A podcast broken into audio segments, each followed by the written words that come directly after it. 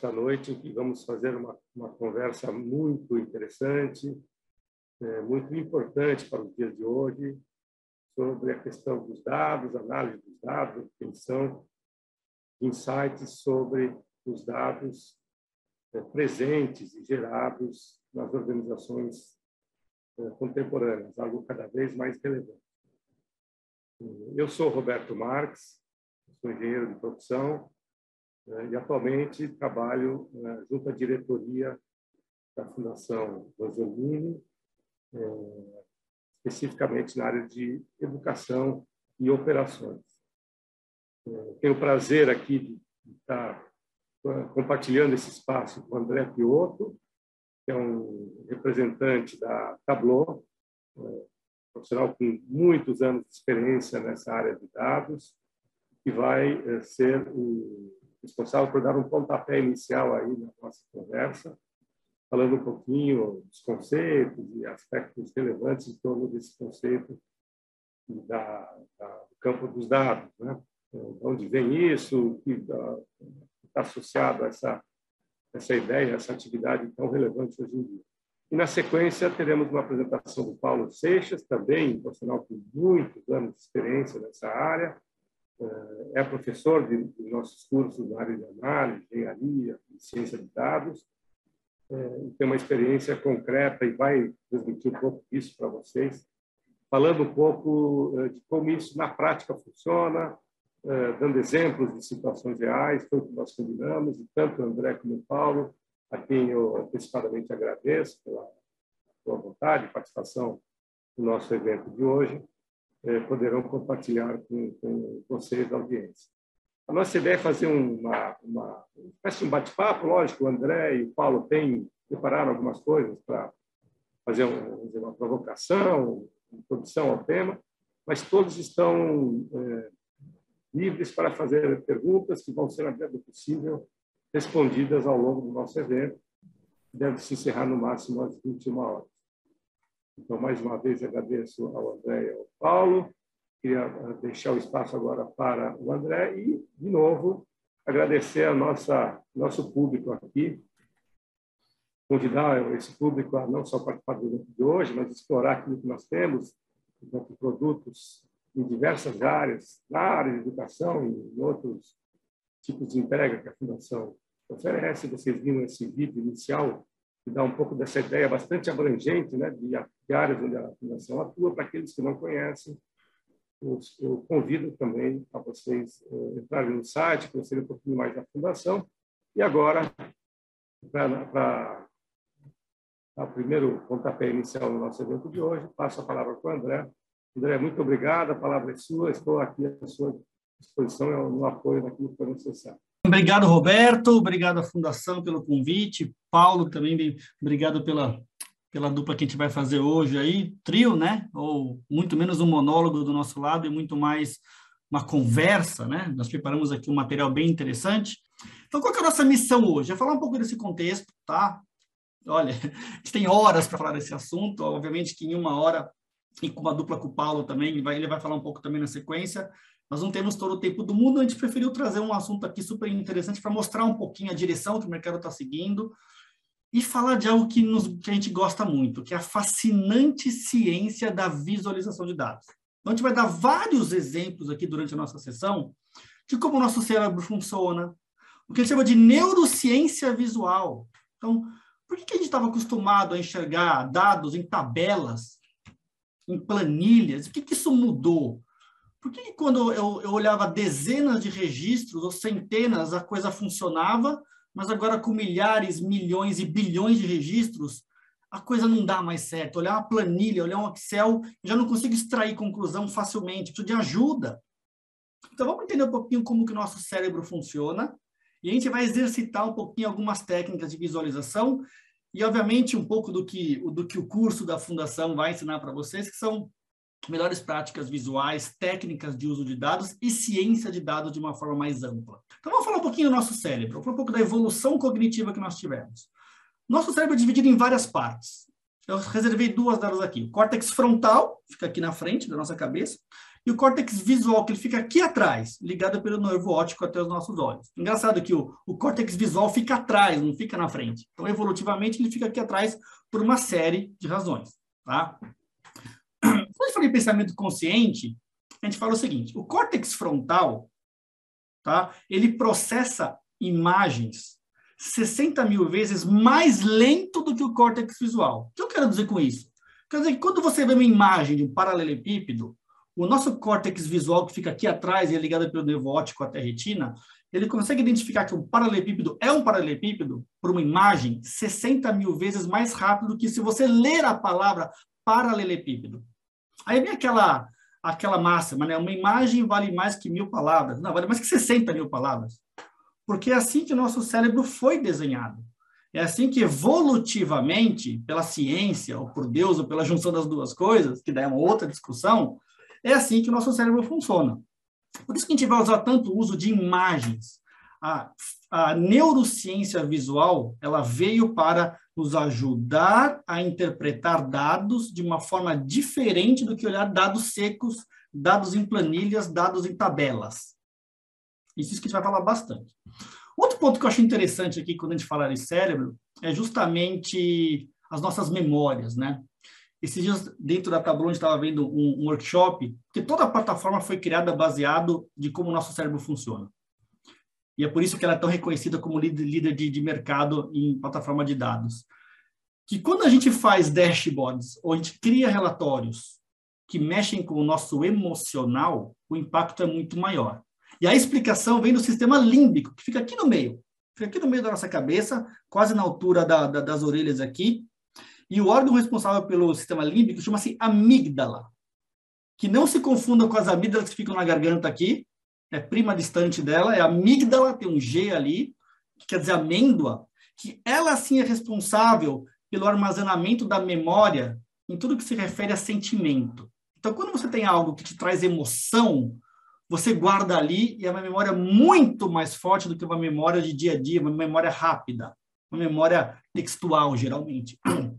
Então, toda vez que a gente vai criar um, um dashboard, alguma coisa, a ideia é sempre colocar alguma coisa que te leve a sentir uma emoção, a que te traga alguma coisa que te sinta emoção. Esse tipo de relatório, de dashboard, com certeza vai fazer as pessoas lembrarem muito mais do que um relatório seco, um relatório, um relatório duro, um dashboard que não traz algum tipo de emoção. A gente vai falar na sequência com alguns exemplos. Contar histórias de dados é a nova linguagem das organizações das corporações. Então, cada vez a gente vê aquele termo chamado storytelling, o Paulo vai falar sobre, sobre isso também, mas é cada vez usar os mais dados para tomar decisões. A gente tem uma cultura latina aqui, nos Estados Unidos, do, do México para baixo, até a Patagônia na Argentina, que nós latinos somos muito orientados à tomada de decisão emocional, por intuição, por experiência regressa, por emoção, por percepção é algo muito forte do, do, do nossa, da nossa cultura latina. O americano europeu ele é muito mais processual, ele é muito mais razão em algumas decisões. Tá? Isso é muito cultural, isso não é bom e não é ruim, é como a gente faz as coisas. O que a gente promove aqui quando a gente vai contar histórias com dados é que a gente inverta, que a gente tome 80% das decisões, 80% usar um pareto aqui, usado em dados, Vamos usar dados para e o que os dados nos revelam e 20% com intuição, com percepção, com sentimento para complementar a nossa análise. E não que isso seja o contrário, 80% baseado em intuição e o que eu pre, o que eu penso, o que eu já vivi e 20% com que os dados me revelam. Não, os dados me revelam é a mais pura tendência, a mais pura verdade, o mais o mais completo comportamento. Eu vou usar o resto para complementar. Então não tem certo, não tem errado tem usar os dados para tomar decisões. E quanto mais a gente usar esses dados, mais realística vai ser a nossa conclusão. Nós temos que usar uma paleta de cores que seja democrática, que ela consiga ter, que ela seja inclusiva, que ela consiga, sem eu conhecer a minha audiência, que a grande maioria das pessoas consiga enxergar as informações num painel. Seria muito excludente, muito discriminatório fazer um dashboard com as cores aleatórias. Claro, a gente não conhece as melhores práticas visuais, mas a Tableau conhece. E ela embarca isso dentro da plataforma. E mapas de calor, né? Como que a gente funciona? todo todo marketing digital hoje em dia ele faz ele faz mapas de calor e mapas de opacidade, que é o rastreamento ocular, né? Então, a gente faz isso com certa frequência. Coloca um monte de gente numa sala, gente normal. Então, pega uma amostra da sociedade. É importante que seja uma amostra da, da, da, da, da sociedade atual. É mais americanizado, sim. O que eu vou mostrar para vocês é mais americanizado. Mas é onde que o nossa retina, onde que a gente visualiza as informações. Então, tanto para mídias sociais, quanto para Tableau, quanto para um dashboard, nós temos um perfil comportamental de olhar certas partes de um painel, de um relatório, de um dashboard. Porque é assim que a gente funciona. Algumas coisas dão mais certo, outras coisas dão mais errado. Então, por que não mapear como a sociedade se comporta para que a gente possa ensinar, incluir na nossa plataforma da Tableau as melhores práticas visuais, para que você atinja o um melhor tipo de audiência no menor espaço de tempo. Um bom dashboard, pessoal, eu costumo dizer que é que nem piada. Se você tiver que explicar a piada, que a piada não é boa, a piada não é engraçada.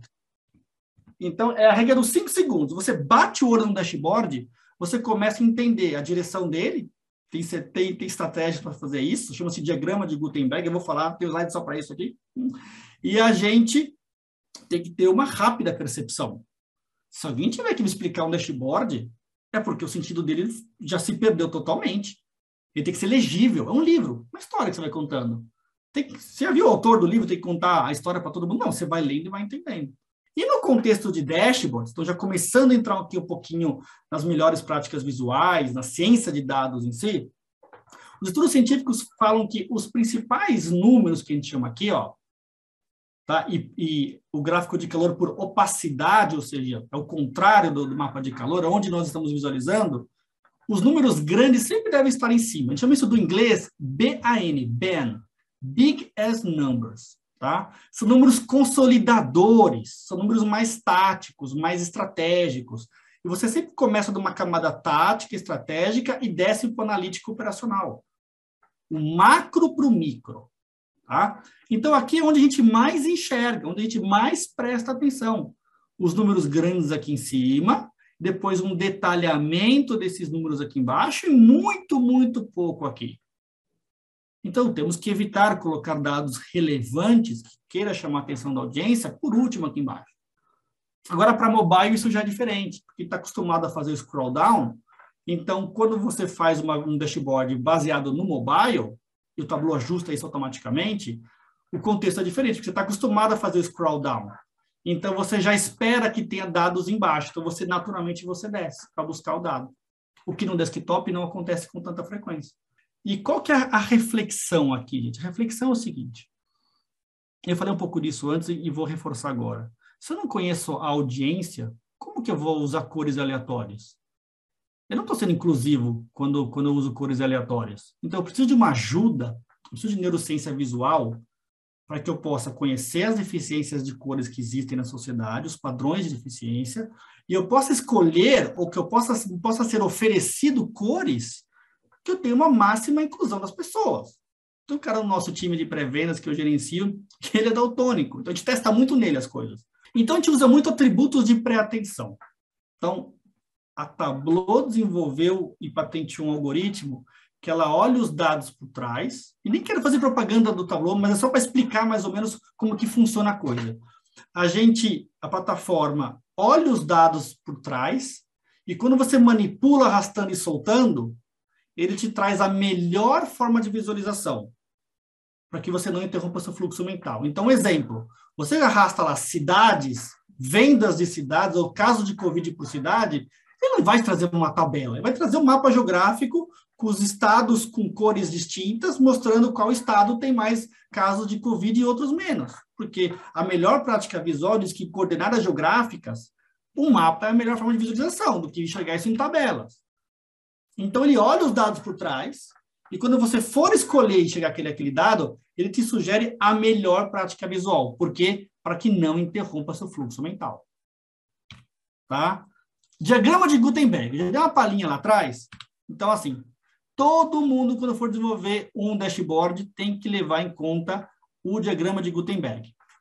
Esse carinha inventou o seguinte: e é só ocidental, porque leitura da esquerda para a direita, de cima para baixo. Então, o nosso eixo de orientação tem essa área visual primária, e por gravidade de leitura, é assim que a gente lê, ele vai caindo até uma área terminal. Então, tudo que você quiser colocar que é interessante, que você quer chamar a atenção da audiência, coloca nessa área de cima até aqui embaixo. Aqui é uma área de fluxo, de, de fluxo fraco. O que, que eu faço? Eu ponho uma figura aqui. Eu nem ponho dado. Eu ponho uma figura, eu ponho alguma coisa que deixa o dashboard mais, mais legalzão, mais colorido, trazer um pouco de storytelling, né? Eu coloco uma figura exatamente ali. Porque eu sei que aqui é uma área de fluxo fraco de atenção.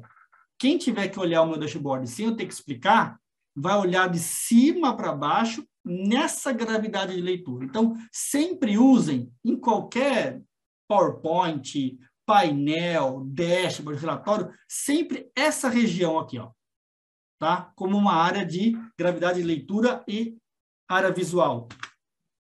É justamente o que o, o, o Google faz, né? Nesse caso, até o Facebook, tá? Esquerda para direita, cima para baixo. Essa é a sua gravidade de leitura aqui.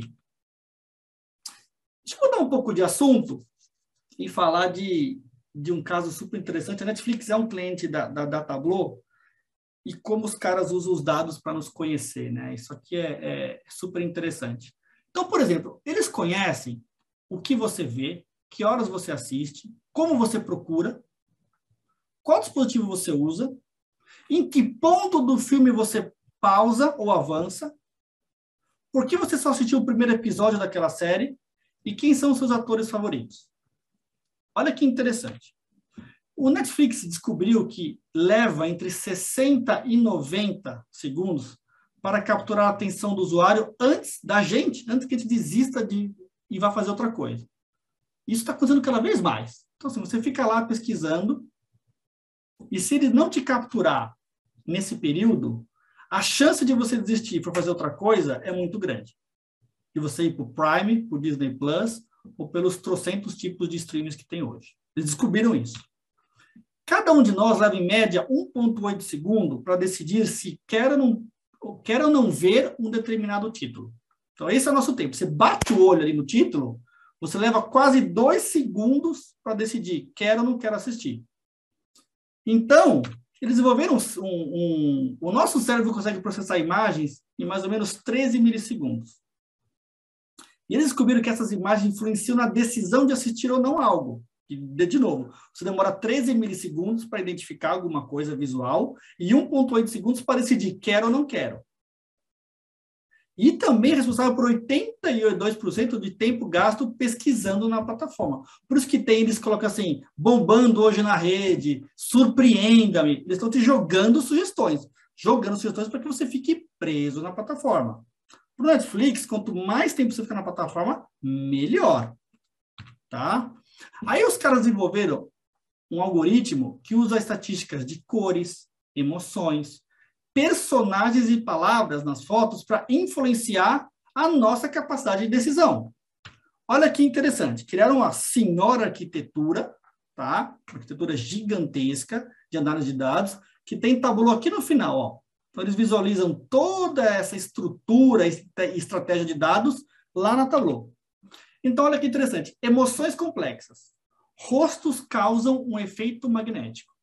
Então, eles descobriram que de todos esses títulos aqui, esse aqui embaixo, tá? Porque tem rostos, são os que mais nos estimulam a aceitar assistir esse, esse título aqui.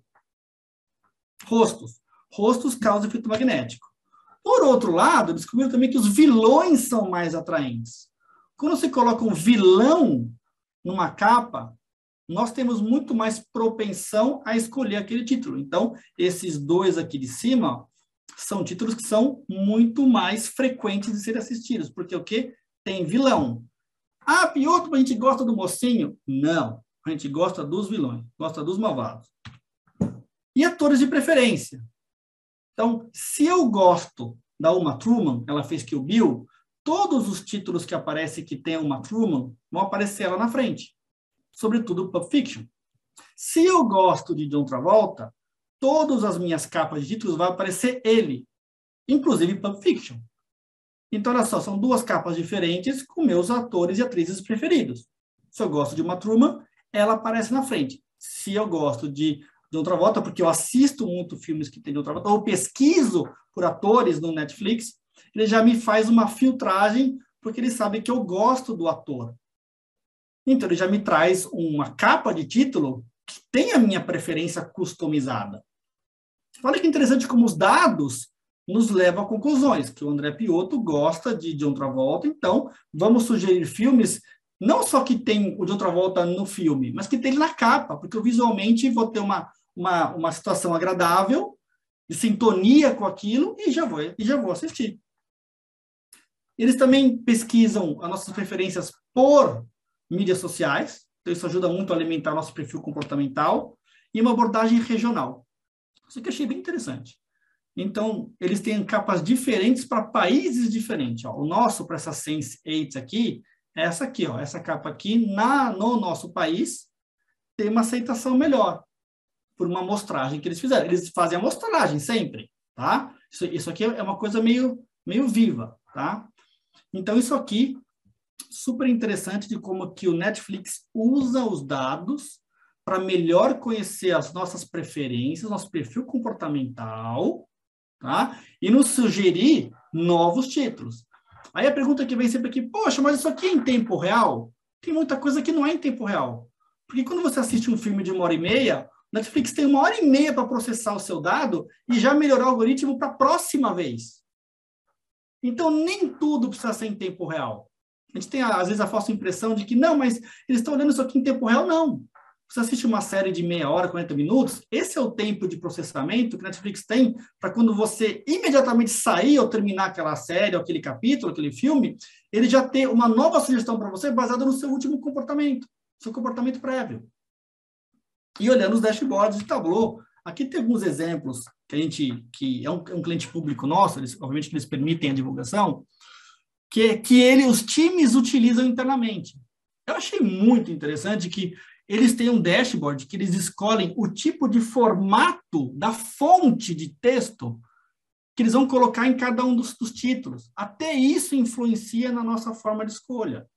As fontes das palavras que estão escritas na capa do título influencia a nossa escolha. Regional, cultural, demográfica, por gênero, tá? Aqui uma série de informações sobre em tempo real. Os dois aqui são em tempo real, ou seja, quais são os títulos que estão mais sendo vistos agora. Aí você pode filtrar por gênero, por país, por região, por uma série de situações, porque eles também querem ter uma visão em tempo real de comportamento da plataforma. Tem vários tipos de análise. No fundo, cara, ganha corrida quem tiver as melhores informações e que saiba o que fazer com elas. De novo, eu tenho trilhões de dados numa base de dados. Se eu não consigo extrair insights ou conclusões, isso aqui, ó, não serve para nada. E se eu tenho tudo isso numa planilha, também não serve para nada. Dados precisam virar informação. Informação precisa virar conclusão, e conclusão tem que virar ação. Se você não tem uma ação sobre os dados, não está fazendo nada. Eu vou repetir. A informação, os dados têm que gerar uma informação. Da informação, eu preciso ter conclusão. E da conclusão, tem que me gerar uma ação. Uma ação sobre os dados. Não podemos esquecer que informação e conclusão está aqui no meio. Se eu não consigo extrair a informação dos dados e concluir alguma coisa, eu não consigo agir de forma alguma ou vou agir de forma incorreta. Porque em não conseguindo extrair dados, informação dos dados, muito menos conclusão, eu vou agir baseado em intuição, em sentimento, em percepção, que claro que ajuda. Mas o mercado de dados é tão dinâmico que uma coisa que você tinha como regra, como dogma, há semanas atrás, já não funciona para frente. O mercado de dados é muito dinâmico. Então, assim, o que nos trouxe até aqui não vai nos levar até lá. A expressão americana, what brought us here will not bring us there. O que nos trouxe aqui não vai nos levar lá. E os dados revelam isso. O comportamento dos dados nos revela a tomar decisões, mudar rota de decisões, porque os dados me revelam que mudou tudo, mudou o jogo. E quanto antes eu descobrir isso, muito mais rápido. Isso aqui eu busquei na nossa comunidade pública, chama public.tableau.com. É uma comunidade pública, é uma comunidade onde o pessoal de dados é apaixonado, são clientes, são, são estudantes, tem, tem de todo, todo tipo de pessoas lá. É aberto, é público, é, é super democrático, inclusive. E o pessoal faz dashboards, então public.tableau.com. Deixa eu colocar aqui no chat rapidinho, ó. Public, public, ponto não precisa ir lá agora, hein? é para daqui, daqui a pouco. public.tableau.com é, é grátis, tem uma série de dashboards que a gente usa como fonte de inspiração. Na verdade, eu chamo de roubar com estilo, né? Porque tudo que está ali você pode pegar e, e usar para si e mudar as cores. A gente tem uma área muito forte dentro da Tabura Salesforce, que é uma área de filantropia, né? E, e a gente usa, usa em situações para ajudar as populações e as, e as pessoas. Esse é um caso interessante de redução dos casos de malária na Zâmbia, tá? ali na África, perto do, do Zimbábue. Que só um dashboard, esse dashboard nem lindo tá, mas só usando esse tipo de visualização aqui geográfica, eles fizeram um mapeamento das áreas de alta concentração de malária para que conseguisse ter uma logística de sucesso. Poxa, Piotr, mas como assim? Lá na Zâmbia, gente, não tem estrada, não tem aeroporto, não é tudo pavimentado. Então, a estratégia para você chegar num vilarejo, ela tem que ser muito estratégica, porque depois de dias, você tem que atingir o máximo número de pessoas. Até porque a vacina e o tratamento, ele é perecível. Então, quando você olha um dashboard que tem aqui um mapa de calor com cores, né, por alta concentração de casos de malária, você maximiza, maximiza a logística, ou seja, você vai primeiro em regiões de alta concentração e densidade de casos, e você mitiga essas regiões e, e tende a não ter uma disseminação maior da malária. Então, olha como os dados ajudam governos a diminuírem mortes por malária ou incidência da malária. A gente usou muito isso também com, com, com Covid. Então, tomar melhores decisões sobre a logística de vacinação. Então, o vacinômetro aqui no estado de São Paulo foi todo feito baseado em Tableau e ajudou os governantes a fazer uma melhor política pública de combate à Covid. Conhecendo primeira dose, segunda dose, terceira dose, quarta dose, vai ter vigésima dose agora, por município, por região, por bairro, para que a Secretaria da Saúde, as secretarias de saúde, né, conseguisse ter uma logística efetiva de envio de vacinas. Faltou em muito lugar, poderia ter sido muito pior graças a uma visão dos dados, uma camada visual que se permite tomar decisões em tempo real. Então, melhores decisões sobre estratégia de combate do Covid. Mas esse era o nosso objetivo, gente, era contar um pouquinho a prática de ciência de dados, usando um pouco da neurociência, mostrando como a plataforma é, nos ajuda a chegar a, a, conclusões. E eu agradeço demais o tempo de vocês, espero que tenha sido interessante o, o conteúdo que nós apresentamos. Obrigado, gente.